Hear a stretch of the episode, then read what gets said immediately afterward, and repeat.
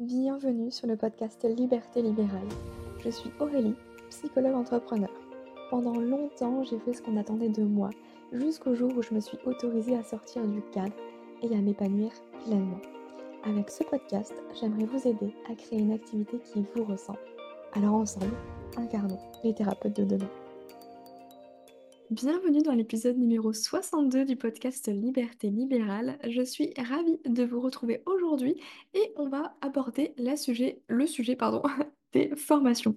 Comment passer de thérapeute à formateur? Parce que souvent on s'imagine tout un parcours euh, à faire, tout un périple, alors que finalement c'est très simple. Si aujourd'hui vous sentez que vous avez envie peut-être d'autre chose, que ce soit de diversifier un petit peu votre activité ou carrément de simplement passer de votre métier de thérapeute à un métier de formateur parce que c'est plus ça qui vous anime, un petit peu comme le parcours que j'ai pu vous partager à propos, euh, à propos de moi. Eh ben, c'est une belle opportunité parce que souvent, bah, les consultations individuelles, mine de rien, c'est sacrément énergivore, ça demande du temps, beaucoup, beaucoup d'énergie. Et puis, des fois, on n'a juste plus envie de faire ça, soit parce qu'on est arrivé un petit peu au bout de ce modèle-là, parce qu'on a envie d'autre chose. Bref, il y a plein de raisons qui font qu'on a peut-être envie d'exercer notre métier autrement.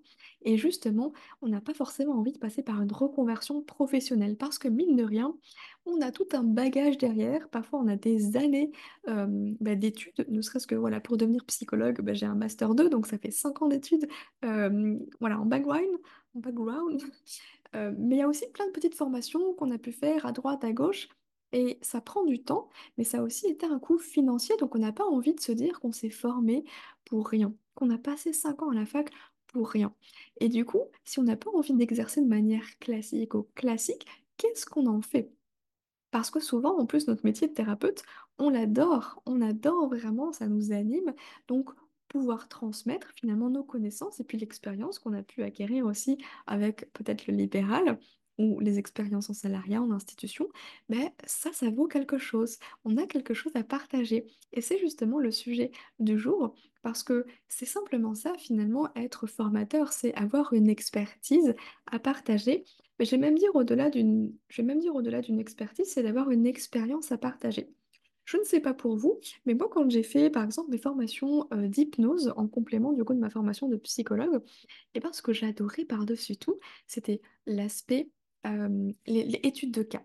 Vraiment, quand le formateur nous racontait vraiment, nous donnait des exemples pour étayer, appuyer ses propos, euh, pour illustrer en fait la théorie qu'il était en train de nous partager. Et avoir vraiment des exemples concrets en mode étude de cas ou simplement aussi du point de vue très personnel du formateur, je trouve que ça enrichit énormément le contenu proposé. Et ça, c'est quelque chose vraiment qu'on peut apporter. On a à la fois cette double casquette, on a le côté théorie et le côté pratique, et c'est ça qui fait la richesse d'un enseignement. Si on reprend un petit peu, je sais pas, l'époque du collège ou du lycée, il y a certainement des profs qui vous passionnaient et d'autres pas du tout. Malgré que vous aimiez ou non la matière de base, ben, on va pas se mentir, la façon de transmettre les connaissances fait beaucoup. C'est clair qu'avec une voix monotone, lire des PowerPoint et tout, c'est pas très très engageant. Alors que si on y met euh, de la vie, qu'on y met des images, des métaphores, des expériences, du rire, ben là, non seulement on passe un bon moment, mais en plus on retient mieux. Parce qu'on crée une connexion émotionnelle avec ce qu'on est en train de transmettre, avec ce que les élèves sont en train d'apprendre. Donc, vraiment, je suis persuadée qu'aujourd'hui, vous avez déjà des ressources, un bagage à apporter. Et souvent, on peut se dire, mais moi, en fait, j'ai rien à transmettre, euh, j'ai pas beaucoup d'expérience, mais n'oubliez jamais que vous avez certainement plus d'expérience que quelqu'un d'autre. Et c'est là où est mon point, c'est que on n'a pas besoin de former euh, des personnes hyper avancées. Ça veut dire qu'on n'a pas besoin de tout savoir sur un sujet pour pouvoir transmettre nos connaissances. Et ça, c'est hyper important parce que, en plus, dans le milieu des thérapies, euh, on va pas se mentir, le syndrome de l'imposteur, il est souvent euh, à côté de nous. Et c'est le syndrome un petit peu de mais j'ai pas assez. On aurait envie, besoin de connaître absolument tout sur un sujet pour se sentir légitime. C'est impossible. Vous vous doutez bien. Donc l'idée, c'est de se dire qu'en fait, vous avez un savoir à partager, mais vous avez aussi des personnes qui n'y connaissent absolument rien. Ça veut dire que vous avez des élèves qui sont débutants, intermédiaires et avancés. Donc vous pouvez choisir à qui vous adresser. Si vous avez envie euh, d'être du côté de la formation, vous n'êtes pas obligé de vous adresser directement à des professionnels. Vous n'êtes pas obligé d'aller démarcher des entreprises pour proposer une formation euh, aux employés ou aux dirigeants. Non, ça peut être beaucoup plus simple et beaucoup plus léger que ça. Et quand je dis beaucoup plus léger, c'est pas péjoratif du tout, hein. C'est simplement beaucoup plus euh, facile pour vous dans un premier temps, par exemple, de former les particuliers. Si votre truc à vous, euh, justement en cabinet, peut-être c'est vraiment d'être spécialisé sur les troubles anxieux, la gestion du stress, etc., et ben vous pouvez tout à fait être formateur dans ce domaine-là pour les particuliers, c'est-à-dire pour les personnes qui sont anxieuses. Peut-être même qu'il y a plusieurs catégories dans ces personnes-là. Il y a les personnes anxieuses qui euh, n'ont aucune connaissance, qui n'ont jamais consulté, que ce soit un livre, une vidéo, un podcast ou un thérapeute, un professionnel de santé.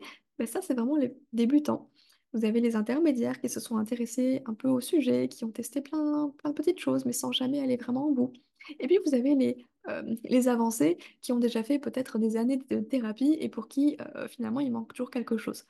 Ben, vous ne vous adressez pas à tout le monde. Et c'est ça qui est important de comprendre quand on a envie de passer du côté de la transmission, c'est que on a en tête que comme on a des connaissances, comme on a une expertise, même si je sais que ce mot vous l'aimez pas trop, ben, on pourrait aider tout le monde.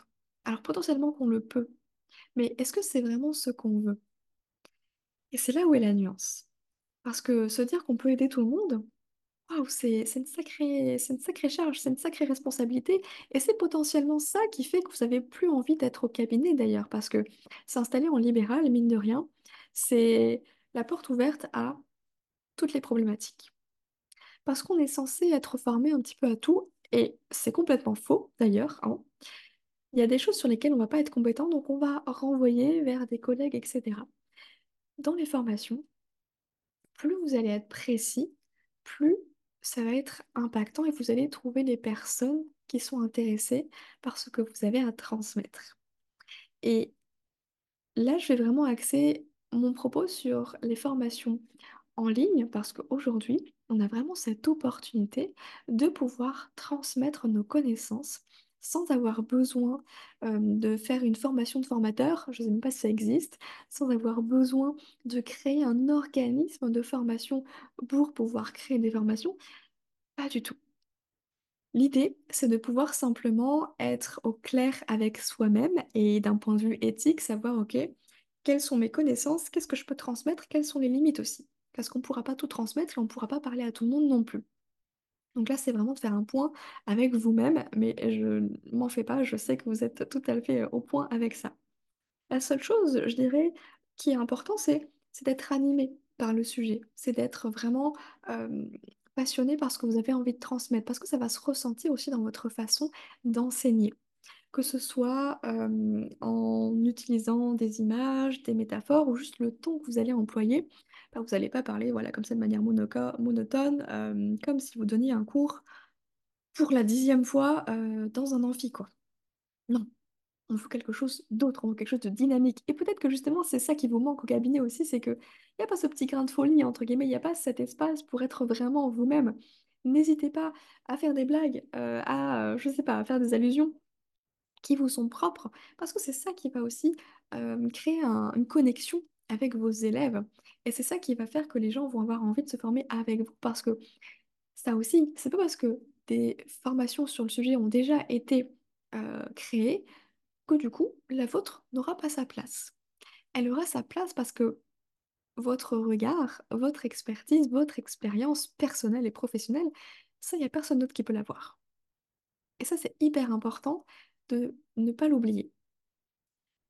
Vous avez besoin d'avoir par contre une bonne pédagogie. Une bonne pédagogie, c'est une bonne façon de transmettre les choses, de transmettre avec simplicité, euh, finalement des concepts peut-être un peu complexes. Et ça, on peut vite le ressentir, notamment dans notre entourage, parce que on va nous dire qu'on a des facilités de nous expliquer quelque chose d'hyper compliqué, de faire comprendre facilement. Et l'idée, c'est pas tomber dans le langage d'expert non plus, parce que des fois, on a l'impression que si on utilise des mots compliqués, bah, du coup, on est formateur, donc c'est bon, on est crédible, parce que on utilise un jargon que personne ne comprend. C'est la pire erreur. Pour être un bon formateur, à mon sens, c'est vraiment déjà de se mettre à la place de nos élèves, de repartir à zéro. Et c'est souvent euh, ce qui nous manque un peu parce qu'on a des années d'expérience, donc euh, des fois on se dit, mais ça en fait c'est évident, tout le monde le sait. Mais non, c'est faux. Souvenez-vous un petit peu, avant de commencer vos études, là, euh, il y a peut-être des choses qui vous paraissaient évidentes quand vous les avez entendues, mais vous avez eu besoin de les entendre pour les conscientiser. Et d'autres choses que vous avez appris, euh, qui aujourd'hui vous paraissent complètement évidentes. N'oubliez pas qu'on a tous des degrés aussi de conscience et des degrés de connaissance différents. C'est pour ça que c'est important aussi de déterminer à qui vous voulez vous adresser, aux débutants, aux intermédiaires, aux avancés, aux professionnels, aux particuliers, aux entreprises. Forcément, vous allez adapter votre discours aussi euh, aux personnes que vous avez en face. C'est pour ça que l'idée, c'est pas de faire une formation pour tout le monde, mais c'est de cibler. Et c'est important. Donc, il y a certainement des choses pour lesquelles vous êtes naturellement doué, tellement naturellement doué que vous vous dites, mais c'est évident, en fait, je vais pas euh, faire une formation là-dessus. Tout le monde le sait? Non, tout le monde ne le sait pas, vraiment. Donc, en fait, vous pouvez être euh, formateur dès aujourd'hui, là, cet après-midi. commencer à créer bah, votre propre formation. Alors peut-être que ça fait un gros morceau là comme ça, mais il n'y a pas besoin de choses extraordinaires pour être formateur. Il y a juste besoin effectivement de prendre conscience de ses connaissances, de son expérience et d'avoir la bonne manière de transmettre. Après, le plus gros du travail aussi, c'est de vraiment faire le tri entre les infos essentielles et celles qui ne le sont pas. Et c'est là où c'est souvent compliqué, c'est que on a envie de tout mettre en fait. On a envie de mettre toutes nos connaissances dans un programme en se disant, je veux absolument que mes élèves aient tout. Mais des fois, quand on, est dans cette optique, je veux tout leur donner, c'est qu'en fait, on prend un petit peu tout ce qu'on a euh, emmagasiné, nos formations, nos lectures, les podcasts, les vidéos, etc. Et puis on est en train de recracher tout comme ça là. C'est pas très, c'est pas, c'est pas très attirant. On, on va pas se mentir. Surtout si vous me regardez sur YouTube, je fais bien le geste en même temps, donc je pense pas que ce soit très, euh, très sexy tout ça. C'est un peu comme si en fait euh, on, avait euh, mangé un truc et on était juste en train de le recracher. Non, c'est pas ça le job du formateur. Le job du formateur, c'est aussi de trier vraiment les infos qui sont bah, bien sûr pertinentes, mais qui sont essentielles et celles qui sont non essentielles. Parce que plus vous allez mettre d'informations qui sont pas essentielles, plus vous allez embrouiller en fait vos élèves. Et l'idée, c'est pas qu'il y ait un maximum de contenu, qu'il y ait un maximum d'heures de formation, c'est plutôt qu'il y en ait un minimum, mais un minimum qui permet de tout comprendre. Et c'est là où c'est challengeant, parce que bah déjà, il y a cette petite voix intérieure qui nous dit, ouais, mais du coup, euh, je vais en mettre toujours plus, comme ça, ça sera euh, crédible, ou j'aurai la légitimité de le vendre à tel, tel prix. Ça, c'est, ça, c'est un leurre. N'oubliez pas qu'en fait, vos élèves, ils vont acheter un gain de temps. Si vous, avez 10 ans d'expérience, je ne sais pas, dans la nutrition, ben, en fait, les élèves qui vont venir vers vous, c'est pour avoir le résumé et surtout le résumé des meilleures choses à faire et des choses les plus actuelles aujourd'hui. Ils veulent pas en fait que vous leur fassiez un résumé de vos 10 ans là de d'expérience, de lecture, de formation. C'est barbant, c'est chiant. Et c'est pour ça qu'en fait, on n'écoutait pas à, à l'époque. On, on s'en fichait. C'est d'aller droit à l'essentiel. Et il y a une citation de Saint-Exupéry qui dit Euh, alors, je sais plus si je vais la retrouver, mais en gros, la perfection, c'est pas quand il n'y a plus rien à ajouter, mais c'est plutôt quand il n'y a plus rien à enlever. C'est exactement ça la phrase. Et c'est exactement dans cet état d'esprit-là que vous devez construire votre formation. Votre formation, c'est pas un fourre-tout de tout ce que vous savez. Votre formation doit passer au tamis euh, de, euh, de, de ce qui est pertinent, de ce qui est important que l'élève sache. Et du coup, c'est pour ça que c'est pas si simple. N'importe qui pourrait faire des formations, mais du coup, ce serait pas forcément euh, de, qualité. Après, il y a ce truc aussi où comme n'importe qui peut euh, vraiment se lancer dans ce domaine-là des formations en ligne notamment, bah là, effectivement, il peut y avoir des déceptions. Donc l'idée, c'est de vraiment bien choisir ses formateurs aussi et ça implique, vous, du côté formateur, de montrer un petit peu votre façon de voir les choses, votre façon d'expliquer et de montrer qui vous êtes, pour vraiment montrer votre expertise, tout simplement. Et ça, ça peut passer par la création de contenu ou simplement, voilà, si vous avez X années d'expérience, etc. Encore que ça, c'est pas vraiment gage que de qualité, hein, on va pas se mentir. Parce qu'on a beau avoir 10 ans d'expérience, si on est nul pour retransmettre les infos, bah, ça peut être tout aussi chiant et barbant, hein, clairement. Mais vous avez tout ce processus-là, du coup, à prendre en compte que mais vous pouvez tout à fait passer de thérapeute à formateur, faire les deux. Euh, c'est quelque chose qui est accessible, peut-être beaucoup plus accessible que ce à quoi vous pensiez. C'est pour ça que c'était important pour moi de vous transmettre un petit peu tout ça dans un épisode euh, de podcast. D'ailleurs, si vous avez des questions à ce sujet, je serais curieuse de voilà que vous me les partagez, comme ça ça pourra alimenter aussi d'autres épisodes de podcast. Donc n'hésitez pas à me les partager en commentaire sur YouTube si vous m'écoutez là-bas, ou directement en commentaire sur Spotify. Je mettrai un petit onglet voilà, commentaire, comme ça vous pourrez faire remonter un peu tout ça. J'espère que ça a pu peut-être vous ouvrir un peu le champ des possibles, vous ouvrir à d'autres possibilités auxquelles vous n'imaginiez pas? Parce que des fois, on s'imagine que c'est un truc inaccessible, que c'est vraiment là-haut, un peu comme un poste, je sais pas, de président. Bon, j'abuse, mais vous voyez un peu l'idée. On se dit, mais en fait, j'y pense même pas parce que je sais que c'est pas possible. Là, mon idée avec ce podcast, c'est de vous montrer qu'en fait, mais si c'est possible, et si c'est quelque chose qui vous attire, qui vous appelle, ben, c'est pas compliqué en fait. C'est pour ça d'ailleurs que j'ai créé l'école Liberté Libérale, c'est pour aider finalement euh, les thérapeutes qui sont épuisés par les consultations énergivores à créer leur premier programme en ligne, leur cours en ligne, leur formation en ligne, pour les aider à transmettre leurs connaissances parce que je sais que ça c'est une passion qui nous anime. Donc, de pouvoir partager euh, finalement notre expertise, notre expérience, c'est un moyen de rester dans ce milieu-là qu'on affectionne, le monde du bien-être, du mieux-être, des thérapies, mais de pouvoir exercer d'une façon qui soit beaucoup plus alignée avec la personne que l'on est aujourd'hui, avec le style de vie que l'on désire, euh, amener peut-être un peu plus de légèreté, de positif dans notre quotidien et euh, pouvoir simplement répondre à nos propres besoins, surtout quand on est voilà, thérapeute un peu introverti. Bah, c'est vrai qu'enchaîner les consultations comme ça, c'est fou, c'est pas toujours évident. Donc vraiment, moi, c'est la solution qui m'a énormément convenu de passer de thérapeute à formatrice. Et c'est une expérience absolument incroyable. Donc voilà, si jamais vous avez envie d'en savoir plus sur l'école Liberté Libérale, bah, je vous mettrai le lien dans la description pour que vous puissiez voir un petit peu tout ce que l'on fait ensemble, tout ce que l'on propose, tout ce que je propose, parce que je suis toute seule. Et c'est ça aussi l'avantage, c'est vous n'avez pas besoin d'une équipe de fous. Vous pouvez tout gérer tout seul, et même niveau technique.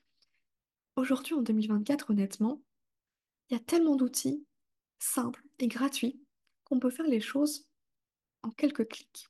Vraiment. Donc j'espère que ça aura pu dédramatiser peut-être un peu l'image que vous avez, vous ouvrir peut-être une petite porte, voilà, planter une graine dans votre esprit. Et puis écoutez, euh, n'hésitez pas à m'en faire part, euh, euh, voilà, sur les réseaux, etc. Moi, je vous dis à très bientôt, prenez soin de vous, et à la semaine prochaine. Si vous avez aimé l'épisode, n'hésitez pas à le noter sur votre plateforme d'écoute et partagez-le à un ou une collègue qui a besoin d'entendre ce message.